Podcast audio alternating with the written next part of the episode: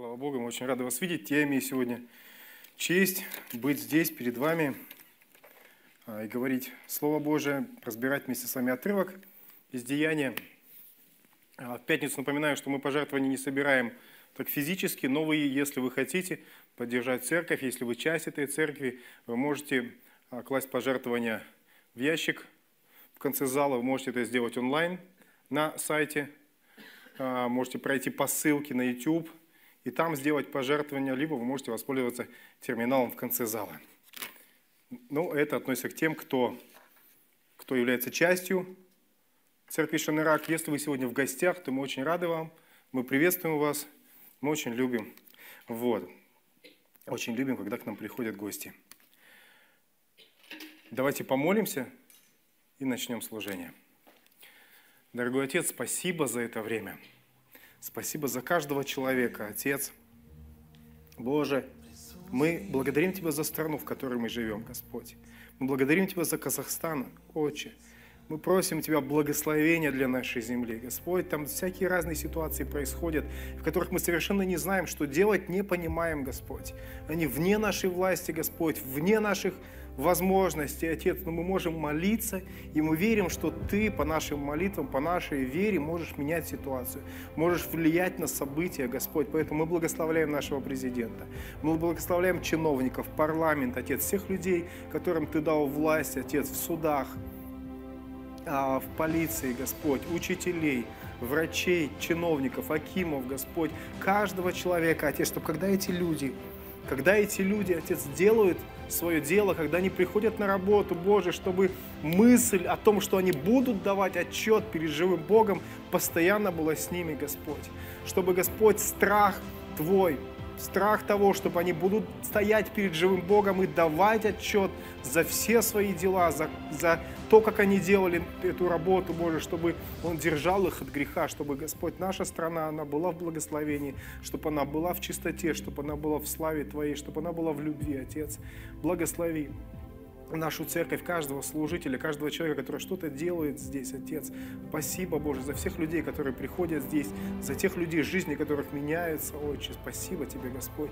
Благослови это время, Боже, используй мои уста, используй мое сердце, мой опыт, Боже, чтобы это не было просто временем, когда я рассказываю какие-то интересные или там смешные истории, Господь, но чтобы это было временем, когда Ты говоришь через меня, Господь, когда Ты говоришь в наши сердца, когда наша совместная вера, Господь, она меняет этот мир и меняет жизни, Господь. Благодарим Тебя за это время, отдаем все в Твои святые руки. Во имя Иисуса Христа. Аминь. Дорогие друзья, дорогая церковь, мы с вами уже давненько изучаем книгу, помните, книга? Что-то проповедники выходят, говорят, здесь пятница, воскресенье, они говорят, какая-то книга, как называется? Деяния. А Деяния находятся в Новый Завет, в Библии. Я время от времени, я вообще долго работал в воскресной школе с детьми, и, знаете, я понимаю, что контакт очень важен. То есть, если дать вам расслабиться, просто как бы устроиться, то иногда эти мозг вообще отключается. Что-то там он бормочет такое непонятное, приятным голосом, что-то там улыбается, а мы в своих мыслях. Поэтому я периодически задаю вопросы, неожиданно, для того, чтобы наш мозг просыпался, чтобы иногда раз мы и концентрировались. То есть, не удивляйтесь. Итак, мы читаем книгу «Деяния», но перед этим мы начнем, давайте вспомним. То есть, во-первых, в книге «Деяний» что? Мы видим, как Бог через апостолов, Он работает. Бог открывает новые церкви, новые собрания, множество новых людей приходят к Богу, и у них происходят самые разные ситуации. И апостолы Павел и Варнава, когда мы начали читать, они из Антиохии вышли, и с ними происходят очень необычные, очень сложные, подчас забавные ситуации. И если вы достаточно давно с Богом ходите, то я уверен, что у каждого из вас были тоже такие необычные истории. Я хочу поделиться одной из своих. У меня их тоже было много, я уже потерял сколько лет, но больше 10 лет.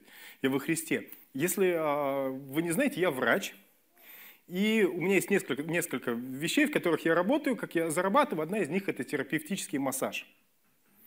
И когда ты делаешь человеку массаж, ты с ним очень часто находишься один на один. И вы имеете возможность говорить.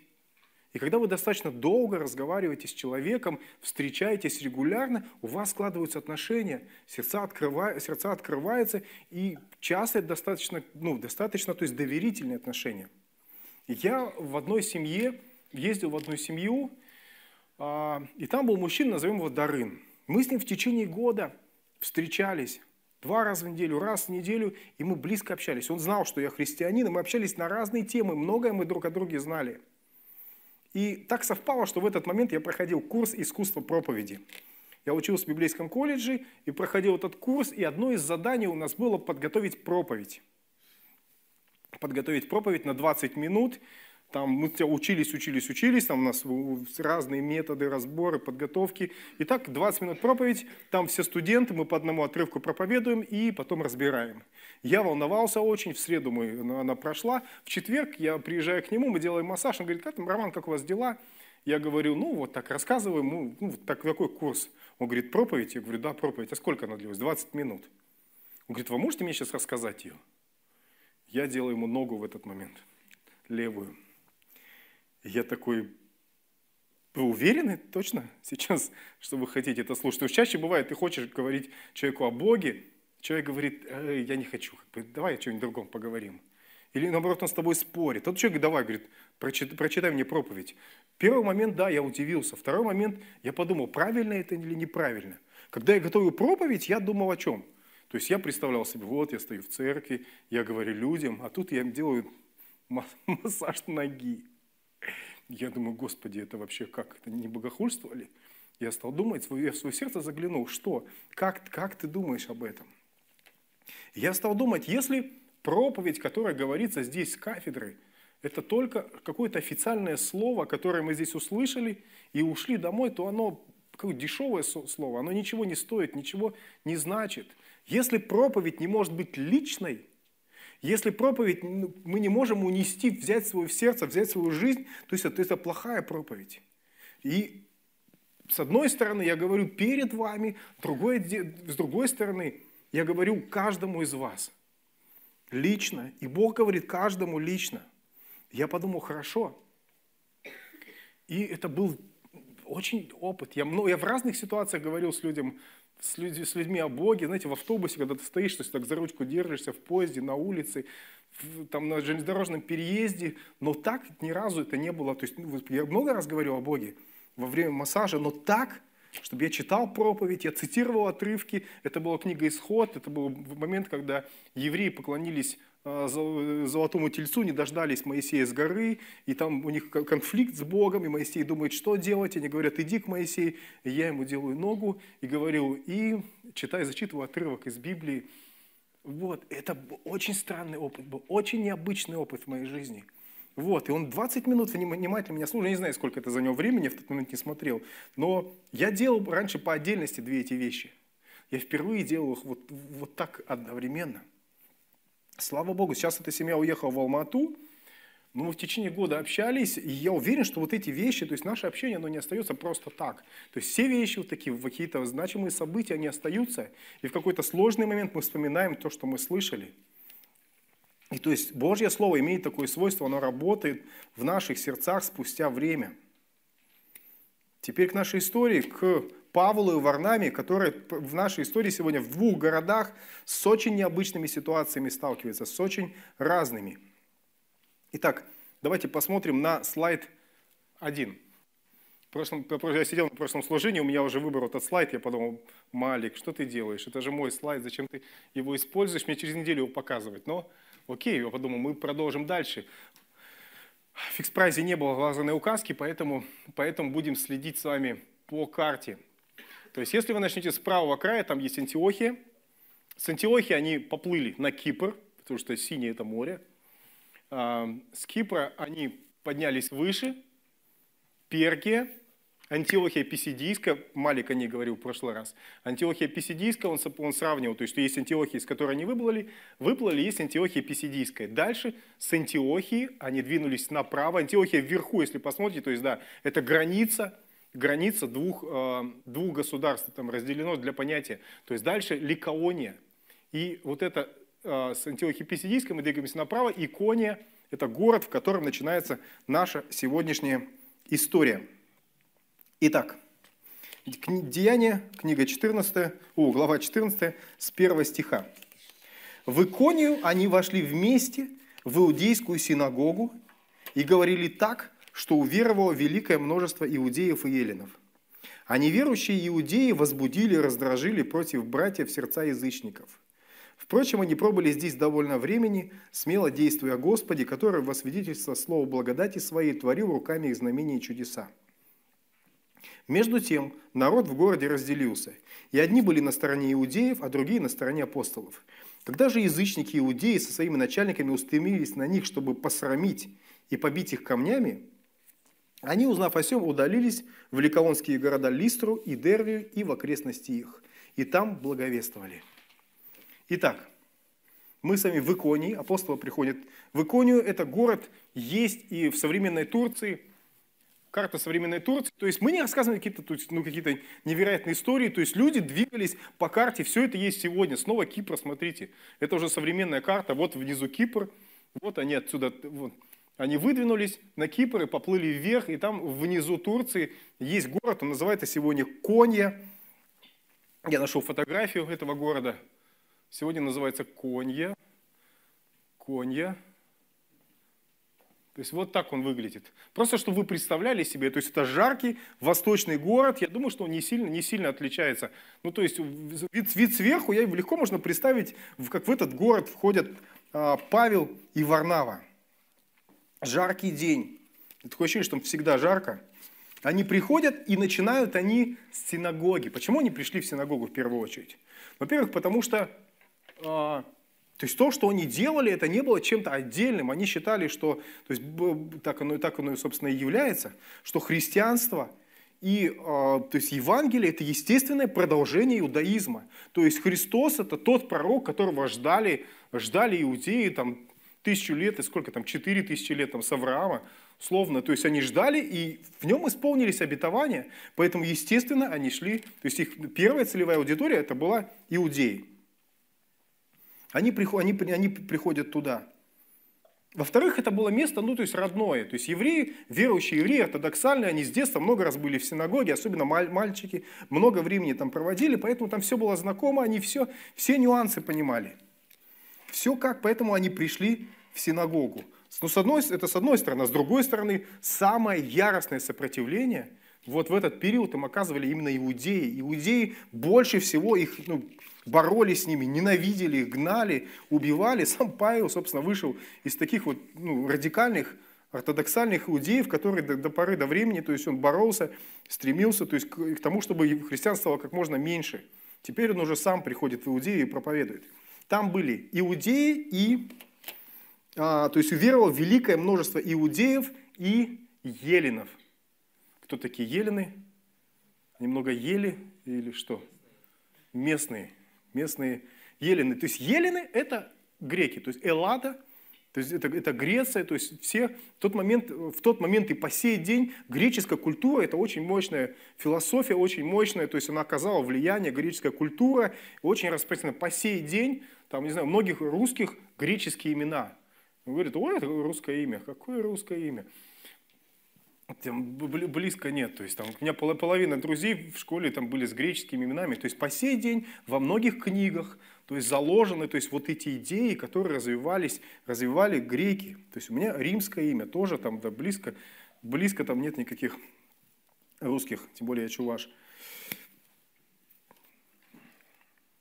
Что дальше? То есть эллины это греки. Либо язычники, которые жили на территории Греции, для удобства их просто называли эллины. Это могли быть иудеи, которые пришли тоже из этой культуры, которые в рассеянии жили среди греков. Итак, большая группа иудеи и язычники, они уверовали. Великое множество. И что? Неверующие иудеи возбудили и раздражили против братьев сердца язычников. То есть часть иудеев не приняла это. Но это нормальная картина совершенно. То есть обычная часть иудеев против. И они возбуждают против апостолов кого? Язычников. Очень странно. Иудеи говорят язычникам: не верьте, возвращайтесь к своим идолам, но не верьте, не принимайте Евангелие. Ну, парадоксально для меня. Парадоксально, то есть идите, поклоняйтесь там статуям, но только не Евангелию. То есть они им очень не нравится эта ситуация, они возбуждают против них сердца язычников. Почему не иудеев? Я думаю, видимо, еще потому, что язычников было, в принципе, больше в тот момент. Классный звонок. Итак, когда кто-то приходит в нашу культуру и приносит что-то, чего мы не слышали до этого момента, когда кто-то приходит, когда христианство пришло в Казахстан, когда христианство принесло какую-нибудь Киевскую Русь, то есть происходит раскол. То есть люди говорят: что мы говорим в тот момент, какой Христос, что? Они говорят: послушай, это чужаки. Эти Павел, Варнава, они чужаки, они пришли. Это не наша вера. Мы же язычники, мы же исконные язычники. Они хотят нас разделить. Они хотят нас... Это американская пропаганда. Не верим. Мы их не знаем, откуда они.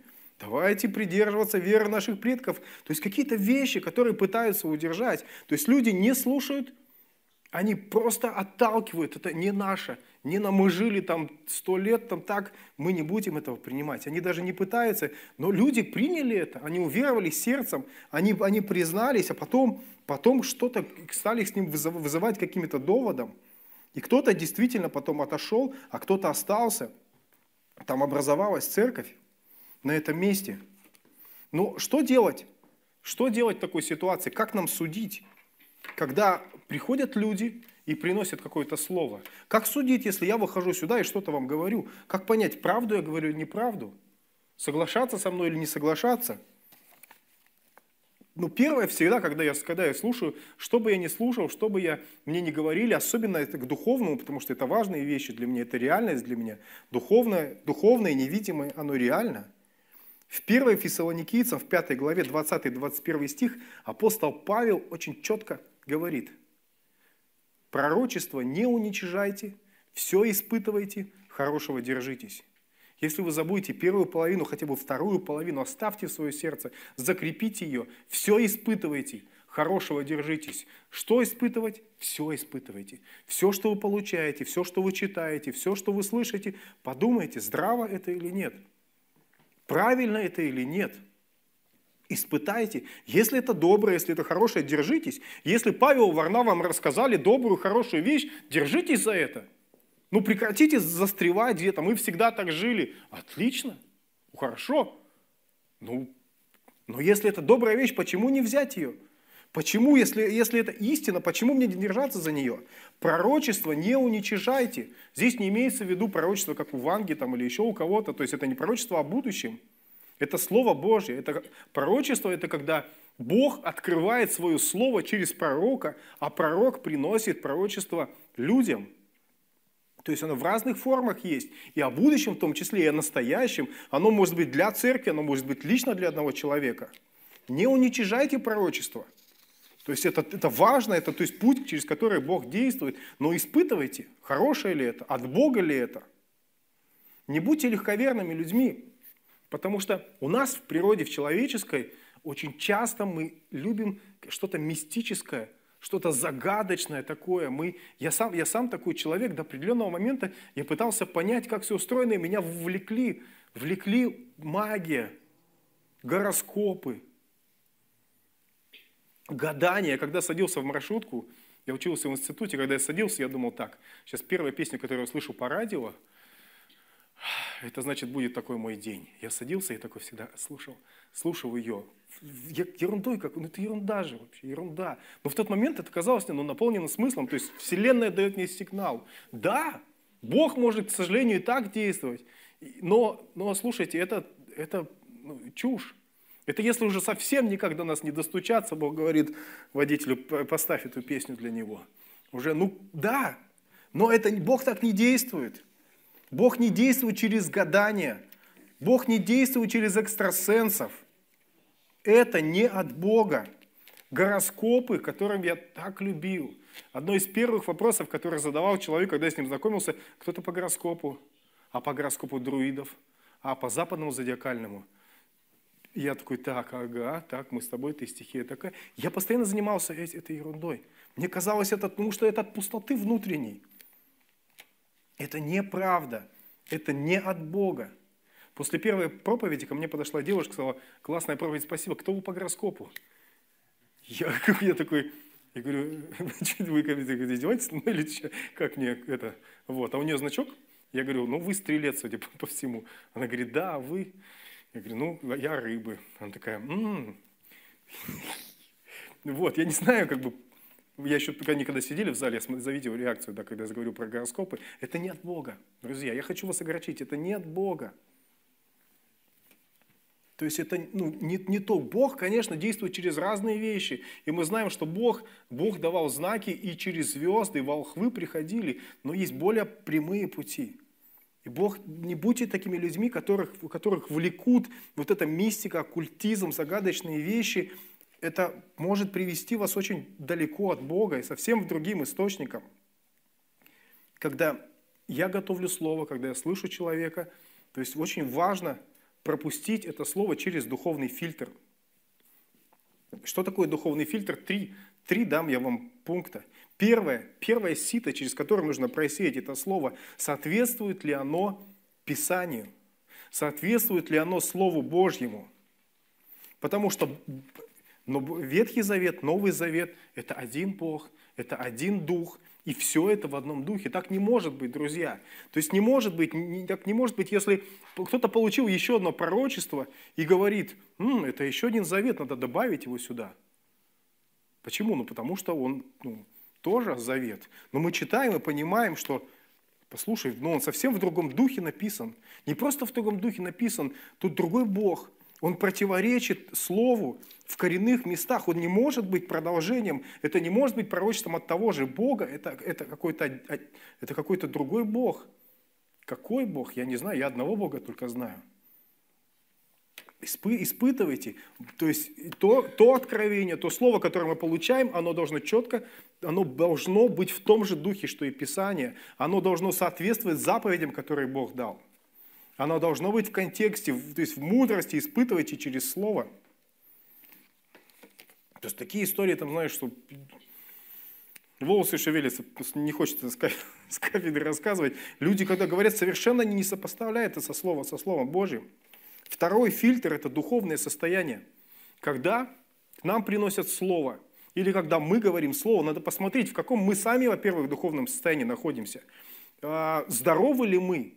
Если я в этот момент нахожусь в падении, если я нахожусь в грехе, и вдруг я получаю откровение, и с радостью кричу, Бог мне сказал, давай, да, но... Когда твое сознание искажено грехом, очень легко проучить из другого совсем источника, их масса, наше сознание. То есть какие-то духовные источники совсем другие, какие-то бесовские, очень легко. Поэтому трезво испытывайте свое духовное состояние. Готов ли я сейчас в правильном положении нахожусь с Богом, в здоровом, а это человек, который мне принес слово, и как от Бога. Что это за человек? Посмотрите, зрелый ли это человек в Боге? Соответствует ли его заявление, его собственной жизни.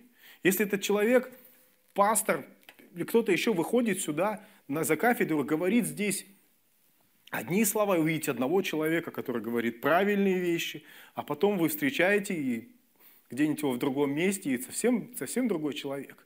Да, правильно поймите, это не значит, что, то есть если я здесь за кафедрой серьезный, это не значит, что я могу где-то хохотать, там что-то делать, да. Но я говорю не об этом, я не говорю о каком-то, я говорю о поступках, о сердце. То есть, если это ложь, если это грех, то в какой бы ситуации ты ни был, то есть, этот человек не может это делать, он не может лгать. Посмотрите на этого человека в других обстоятельствах. Что это за человек? Какова его вера? Поговорите с ним, испытайте его духовное состояние, свое духовное состояние. Последнее сито – это вынесите это в свет. это свет. Пропустите его через других людей. Сопоставьте с теми людьми, которым вы доверяете, и с теми людьми, которые вы знаете как зрелых верующих людей, как здоровых верующих людей. Покажите это человеку. Знаете, сколько неправильного происходит вот так вот.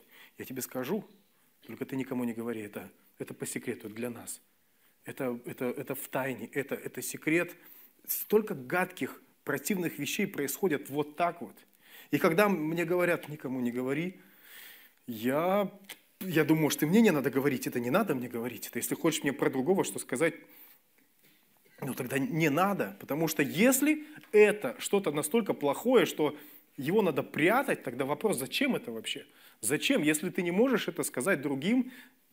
Да, надо разделять, что есть тайны, когда кто-то тебе признается в своем грехе, и что-то произошло, естественно, что это надо хранить, это не надо доставать и кричать, а он, знаете, какой, что он сделал? Ну, не путайте. Я говорю про те вещи, когда кто-то что-то к чему-то призывает, когда что-то принес вам какое-то слово и говорит, давай вместе, никому не будем говорить. То есть это ложь, это сплетни, Бог так не действует. Бог не действует во тьме, Бог ходит во свете. И говорит, выходите во свете.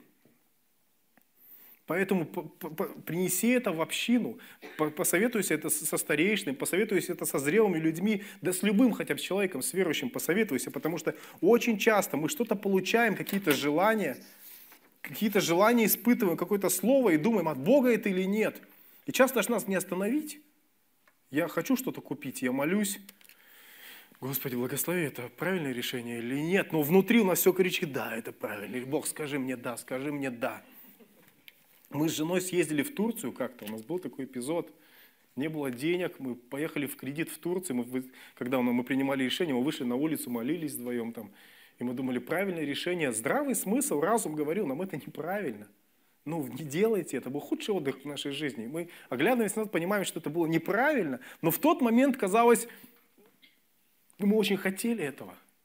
И как-то, знаете, это не было благословением, это было, знаете, просто таким, как бы, так, когда ты так вытаскиваешь, просто этот Бог говорит, ладно, ладно, езжайте. Ну, не брошу я вас, конечно, но ребята, вы, конечно, себе проблем наживаете этим решением. Вот да, если в тот момент я просто пришел спокойно, человеку, который знает меня, знает мою жизнь, сказал, брат, слушай, вот как ты думаешь, то, ну, да, возможно, я бы даже тогда не принял, бывает такая ситуация, все со стороны, всем видно, это неправильное решение, но человек говорит, я все равно сделаю по-своему, делай. Делай часто со стороны очень хорошо видно, и община – это один из инструментов.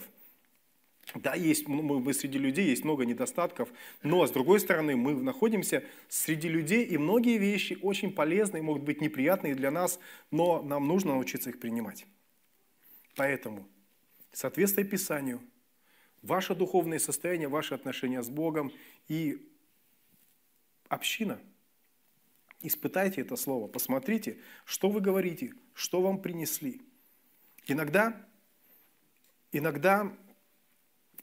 то есть мне нравится стих, то есть если это пророчество, если действительно это о будущем, если действительно это что-то такое духовное, о том, что произойдет, то очень просто, тоже мне всегда нравится этот стих Второзакония, 18 глава с 21 по 22.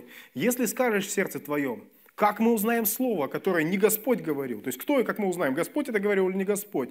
Очень просто. «Если пророк скажет именем Господа, но слово то не сбудется и не исполнится, то не Господь говорил сие слово».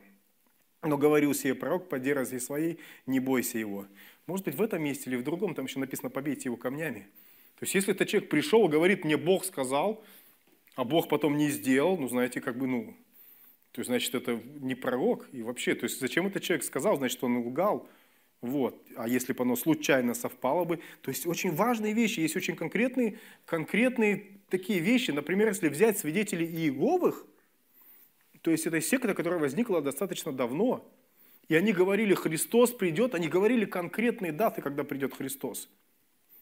И огромные там люди, там группы людей собирались, Христос не пришел, они говорят, ну по идее здесь надо было уже побить камнями, но они говорят, так, Христос нам сказал, он придет вот в тот день. Ну и они все ждали, там еще годик. деньги сдавали, Христос опять не пришел. А то, ну, все же очевидно. Ну, ложь, она такая, то есть мы, когда уже вошли в эту систему, сложно. Что они потом, как они вышли из ситуации, они говорят, Христос пришел уже, просто Он пришел, ну, Он в том месте находится, вот там есть штат, есть храм, вот Он там, Христос живет, Он оттуда говорит к нам. Ложь, очевидная ложь. Но почему-то это работает, почему-то это происходит. То есть, если это не произойдет, будьте честны, будьте объективны. Ну, то есть, берегите себя, спасайте себя. И последнее, очень важное, очень сильная вещь, потому что есть церкви, которые свернули не туда. Апостол Павел говорит Галатам в 1 главе 8-9 стих. «Если бы даже мы или ангел с неба стал благовествовать вам не то, что мы благовествовали вам, да будет анафема». Повторяет он, как прежде мы сказали, так теперь еще говорю, кто благовествует вам не то, что вы приняли, да будет анафема. То есть отлучить этого человека от церкви. Павел говорит, если я, который вас познакомил с Богом, я основал вашу церковь, но если я ушел в ложное учение, если я стал искажать Евангелие, мне анафема, выгоните меня из церкви, говорит Павел. Значит, я заболел, значит, что-то не так со мной. То есть он говорит, если человек сознательно пытается вас увести, искажает очень серьезные вещи. Понятно, Павел, то есть достаточно радикально здесь говорит, но суть в том, что неважно, кто это говорит. То есть если человек не говорит истину, ну, то есть, значит, этот человек не должен говорить, он не должен распространять ее. Даже если ангел с неба, то есть даже если духовное существо вам явилось во сне прекрасное и сияющее и говорит вам ложь, ну, ложь от этого не становится, во что ее не заверните. Очень важно, все испытывайте, хорошего держитесь, смотрите, ходите с Богом, будьте частью поместной церкви со здоровым учением. Как это определить, мы сейчас говорили. Итак, вот люди в Иконии столкнулись с такой ситуацией, многие приняли проповедь, кто-то не принял. Апостолы смело проповедовали. Что делали апостолы? Цель их была донести Евангелие, когда они приходят в город. Организовать общину этих людей, то есть соединить их людей, которые уверовали, и идти дальше. Зачем Павел пишет? Часть Нового Завета, большая часть Нового Завета, это что? Это переписка. Возможности не было потом позвонить в Иконию и спросить, как там все нормально, я поставил лидера, справляется, он там ничего попало не делайте. Все, нет, такой возможности нет. Письма. Апостол Павел там пишет из тюрьмы письма, там, когда его посадили там, в тюрьму, вот, или откуда-то еще. То есть он пишет длинные письма, они ему отвечают, он говорит, так, значит, так, Дмитрия, в общем, этого сапожника, его, в общем, не разрешать. То есть они писали письма, дальше они уже поддерживали эти церкви, то есть вот так. Это сложный процесс был, эти люди уверовали, остались одни, через полгода к ним пришло письмо, то есть... Им приходилось ходить в блоги, да, они совершали ошибки, как по-прежнему и случается. Но мы ищем истину, мы испытываем и идем к ней. Они смело проповедовали там, но их хотели побить камнями. Кто? Что за милые люди хотели это сделать? Иудеи. Иудеи хотели их побить камнями. Вчерашние братья их хотят побить камнями, и они идут дальше из Иконии. Они завершили свое дело, они идут в Листру. Листра у нас появляется на слайдах. Отлично. Ну, вот так она выглядит. Такая была природа. Они по ней шли ногами. Где-то здесь среди деревьев идут Павел, Варнава. Читаем. В Листре некоторый муж, не владевший ногами, сидел, будучи хром от чрева матери своей, и никогда не ходил. Он слушал говорившего Павла, который, взглянув на него и увидев, что он имеет веру для получения исцеления, сказал громким голосом, «Тебе говорю, во имя Господа Иисуса Христа, стань на ноги твои прямо!» И он тотчас вскочил и начал ходить. Народ же, увидев, что сделал Павел, возвысил свой голос, говоря по-ликаонски, «Боги в образе человеческом сошли к нам!» И называли Варнаву Зевсом, а Павла Ермием, потому что он начальствовал в слове. Жрец же идола Зевса, находившегося перед их городом, приведя к воротам валов и принеся венки, хотел вместе с народом совершить жертвоприношение. Но апостолы Варнава и Павел, услышав о сем, разодрали свои одежды и, бросившись в народ, громогласно говорили «Мужи, что вы это делаете?» Итак, Листра. сейчас такая провинция там, но там вот это развалины старой церкви. То есть там потом организовали церковь, я сомневаюсь, что в тот момент, наверное, позже, но там была церковь. Туда экскурсии водят. Это называется, сейчас этот город называется Листра. То есть это реально существует по-прежнему. То есть это реальные города, реальные церкви, реально там ходили Павел и Варнава и рассказывали о реальном Христе. В этой ситуации, то есть они даже не успели войти в город. Здесь произошла, как в поговорке в одной старой, из огня да в полымя. Только что их хотели побить камнями иудеи, сейчас они пришли, и все люди там бросились и поклоняются им. Они думают, да, что за день сегодня? Что там происходило? Давайте посмотрим. Итак, в Иконии они пришли куда? С чего они начали проповедь? С какого места в Иконии? Синагога. Здесь они приходят, то есть у них два варианта обычно, как они работают. Это либо синагога, где собираются люди, чтобы послушать, либо место, где очень много людей. Христос также делал тоже, он приходил в храм, он приходил, то есть где-то на праздники, то есть где было стечение людей. Как правило, это стечение раньше было у ворот города. Если вы помните, если вы читали притчи, там рассказывается вот о жене благодетельной, то есть как она трудится, работает, с утра встала, а муж ее находится у ворот. Мужики, все там встречались, они общались, разговаривали. Вот. Ну, то есть, я думаю, там не только мужики, конечно, были, но то есть это было местом, через которое входили и выходили из города. Опять же, ты на сайт не зайдешь, телевизор не посмотришь, все новости были там. Плюс возле ворот находился храм Зевсу. Зевса, пожалуйста. То есть вот это то, что они видели. То есть так они видели Бога. Итак, апостол Павел приходит с Варнавой, и они видят эту группу, они начинают проповедовать. Люди слушают их. Они говорят о Боге, об Его силе исцеляющей. И вот они видят человека, который внимательно слушает. И Павел, смотря на него, понимает, что он имеет веру для исцеления. Как это работает? Христос, в Евангелии написано, то есть Он приходил в какое-то место и ни одного чуда не мог совершить. Не мог. Христос не мог. Ну, эти два предложения, вообще два слова не должны стоять вообще в одном предложении. Но это действительно, потому что он не делает это через силу людей.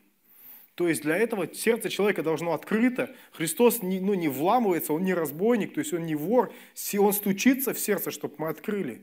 Эти люди слушали все одну и ту же проповедь. Как в воскресенье мы приходим и слушаем одну и ту же проповедь, одно и то же слово. И кто-то выходит с горящими глазами и что-то уносит в своем сердце, его жизнь меняется. А кто-то выходит, говорит о чем-то вообще праздном, и ты разговариваешь с этим человеком и говоришь, про что проповедь была сегодня? Он говорит, так сейчас, про что проповедь была сегодня? Помнишь? Посмотреть надо. Пастор, про что проповедь была? Ну, то есть я к тому, что говорю, что часто человеку просто мимо проходит.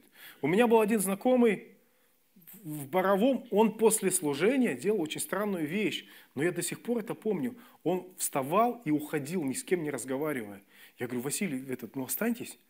Он говорит, нет. Я говорю, почему? Он говорит, я сейчас хочу унести это в своем сердце. Он говорит, я даже по дороге с людьми не разговариваю. То есть пока мы там пили чай, трындели про что-то вообще, Василий нес что-то в сердце до дома, что-то ценное он там получал. То есть вот так. И этот человек, я за последний год работал очень много с инвалидов, видел очень много людей, которые не ходили вообще всю свою жизнь. И я представляю, что происходило, но там, наверное, и другие люди не ходили, но только один человек, услышав проповедь, имел достаточно веры и встал, исцелился. Люди, естественно, удивились. Это очень классное событие, оно невероятное, оно взволновало людей. Но если посмотреть, что произошло, то вызывает вопросы, почему? Почему люди так странно стали реагировать? Народ, увидев, что сделал Павел, возвысил свой голос, говоря по-ликаонски, «Боги в образе человеческом сошли к нам». То есть они очень странно реагируют. Так не везде же происходило. Ну, не везде так было. Почему? Почему? Потому что в их городе была очень популярна, известна легенда, что их город основан Зевсом и Гермесом. У них была легенда, которую написал Овидий, И они ее очень любили, эту легенду, и она у них была как, ну, как реальная история. В этой легенде что происходило? Если вы знаете греческую мифологию, либо не знаете, Зевс – это главный бог, который восседает на Олимпе, он бог грома, у него и там есть разные боги. Вот Гермес – это бог торговли, он доставляет послания между богами, и вот как-то они спустились в эту деревню, в этот город, и они в образе бедняков пошли по городу, стучались, просились, им никто ничего не давал. И вот один дом, там пожилая пара была, они их приняли, последним накормили, там последним вином они их поили, и они потом раскрыли себя и утопили всех остальных, а на этом месте не сделали храм, а их сделали жрецами. И люди жили и думали, вот, если бы они еще раз пришли, я бы, конечно, совсем по-другому бы сделал. И люди обрадовались, они говорят, вот, наконец-то, Зевс, Гермес пришли, жрец. Жрец обрадовался, всю жизнь живу, наконец-то, Зевса я встретил, сейчас он раскроет свой, он быков тащит с храма, приносить эти жертвоприношения. Ну, представляете, Павла, Варнава, только что камни в них летели, сейчас в ним люди, если вы смотрел кто-нибудь «Властелина колец», там есть картина, просто я всегда представляю себе эту картину в этот момент, там есть картина, когда хоббитам, маленьким хоббитам, все огромные там, группы людей поклонились. Это Толкин, кстати, написал, он христианин такой серьезный. Вот, и там все поклонились им. И я тоже представляю, вот они стоят и думают, да что такое, Варнава опять, люди, перестаньте, этот поджигает там эти быков, там хочет резать, подождите, они бросаются в толпу, они рвут на себе одежды, остановитесь, мы не боги. А они хватаются за людей. Жрец, бедняга, собрал своих быков, поехал назад в храм, мечты не сбылись. И они все-таки успокоили у людей, не смогли продолжить служение, они начали проповедовать. Их служение заканчивается в Листре, но проповедь Павла, она хороша тем, что в ней есть важные пункты, которые вы можете взять для себя. Если вы забываете, о чем проповедовать, есть важные, хорошие вещи, которые можно взять из проповеди Павла. Итак, проповедь Павла. Он говорит, и мы, подобные вам человеки, и благовествуем вам, чтобы вы обратились от сих ложных к Богу живому. Итак, он говорит, мы, подобные вам человеки. Кто? Мы не сверхлюди. Тот, кто совершает исцеление, это не сверхчеловек, это не он обладает каким-то особыми свойством, это не тот человек, которому нужно поклоняться, это Бог, который стоит за ним. То есть здесь нет совершенных людей. Когда человек сюда поднимается на кафедру, он не становится каким-то особенно святым. Бог не дает пастору, проповеднику, служителю какой-то особой святости, старейшине. Это такие же люди, которые через такие же искушения, через такие же проблемы проходят. На них больше ответственности, и им сложнее, потому что каждый раз он понимает, что люди смотрят на меня, и люди скажут, он так сказал, он так сделал. Это очень большая ответственность, поэтому в Писании написано, немногие становитесь учителями, потому что это ответственность перед людьми, перед Богом.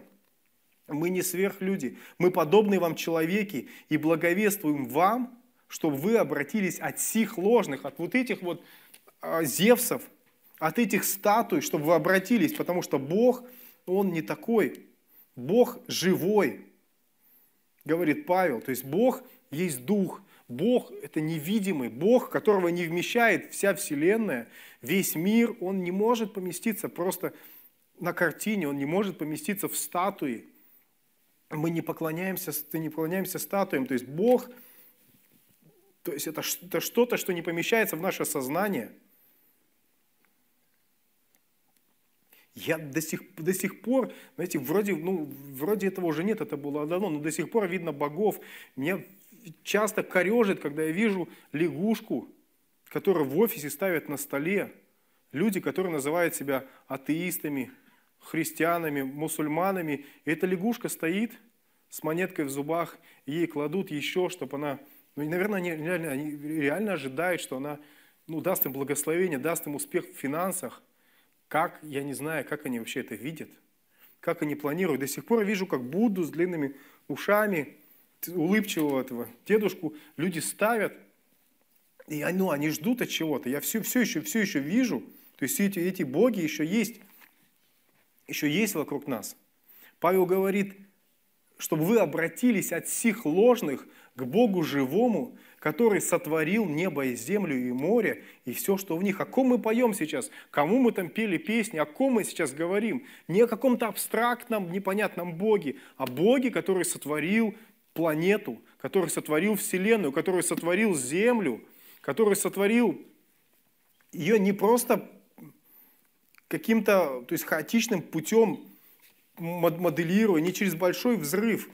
То есть Бог, который говорит о себе через творение, через сложнейшее устройство человеческого тела, которое просто невозможно. Я когда изучаю анатомию, я просто не могу себе даже подумать, даже представить себе, что этот сложнейший механизм просто путем там, цепочки случайных невероятных событий произошел случайно. То есть так не может быть. Кто-то из проповедников говорил, послушайте, но это то же самое, что если мы говорим цифра миллиона, она нас впечатляет, такая завораживает. Но это то же самое, представьте, возьмите пластик, резину, железо, стекло, ну, в достаточном объеме, возьмите и миллион лет трясите это, можете еще взрывы туда добавить, там, радиацию, все, и потом раз через там, 10 миллиардов, там, раз Мерседес появился. Ну, то есть, с таким же успехом это происходит. Мы сложнейшие, человеческое тело, природа сложнейше устроена, то есть, мы пик, как ни странно, не в моральном облике, по крайней мере, но физически мы пик совершенства сложного, наш мозг. Мы до сих пор не понимаем, мы не можем ничего воспроизвести из того, что создано. Мы просто пытаемся копировать и понимать, как все устроено, и предполагать, что это случайно. То есть Бог открывается нам через это. Мы смотрим вокруг, выходим, мы видим красоту, мы видим Бога во всем. И Он в прошедших родах попустил всем народам ходить своими путями. Бог позволяет каждому из нас выбирать самостоятельно. Бог никого не заставляет, Он стучится в сердце, Он говорит, Он позволяет каждому человеку пользоваться тем, что есть в этом мире. Он говорит, выбери, ты выбираешь, и ты несешь ответственность, и ты несешь последствия за свои решения. Бог позволяет нам делать неправильный выбор и нести ответственность за это. Но Бог не перестает к нам стучаться, Бог не перестает пытаться открыться нам. То, что пытаться открыться, помочь нам увидеть Его. Так они проповедовали в Листре, так они учили, так они говорили. И там они смело какое-то время продолжали, пока снова не пришли. Кто? Иудеи. Эти люди пошли за ними с Иконии, им не давало. Вот опять они пойдут там, они будут нести свои Евангелие. Пошли. И они побили Павла камнями, они вытащили его за город, они думали, что он умер. Все, то есть они побили Павла, он был без сознания, в крови, в пыли. Они вытащили его, бросили за городом. Ученики, я вот не знаю, кто такие ученики, собственно, двое было. Значит, ученики это кто-то вот, кто были уже в этом городе, они подумали, какой замечательный мужчина, сейчас так классно говорил. Все так быстро закончилось, раз, и все, его убили. И они пошли, хотели похоронить его. Павел открывает глаза, смотрит, ищет Варнаву, говорит, ну мы дали сегодня, вот денек. Да, ты, слушай, что там у нас дальше по плану Дервия? Ну, говорит, давай, 2 раза камнями подряд не должны побить, но твоя очередь в этот раз. Я, давай, не согласен. Я бы перекусил чего-нибудь бы. Да, ну, это я фантазирую, но в 20 стихе так и написано. Когда же ученики собрались около него, он встал и пошел в город, а на другой день удалился с Варнавою в Дервию. Это очень, очень интересная жизнь. В христианской жизни, когда ты идешь с Богом, это очень много приключений. Конечно, то есть мы разные люди, и кого-то это восхищает, он думает, вот это да, я бы хотел пройти через это, а кто-то сидит и думает, нет, пожалуйста, только без меня. Это нормальная ситуация, каждый из нас идет свой путь с Богом, то есть каждый из нас ищет своего в Боге, Бог ведет своим путем. Я когда пришел к Богу, Я помню, моя мама, я уже где-то пару лет ходил в церковь, моя мама говорит мне очень грустно, сынок, она говорит, ты такой творческий, такой интересный.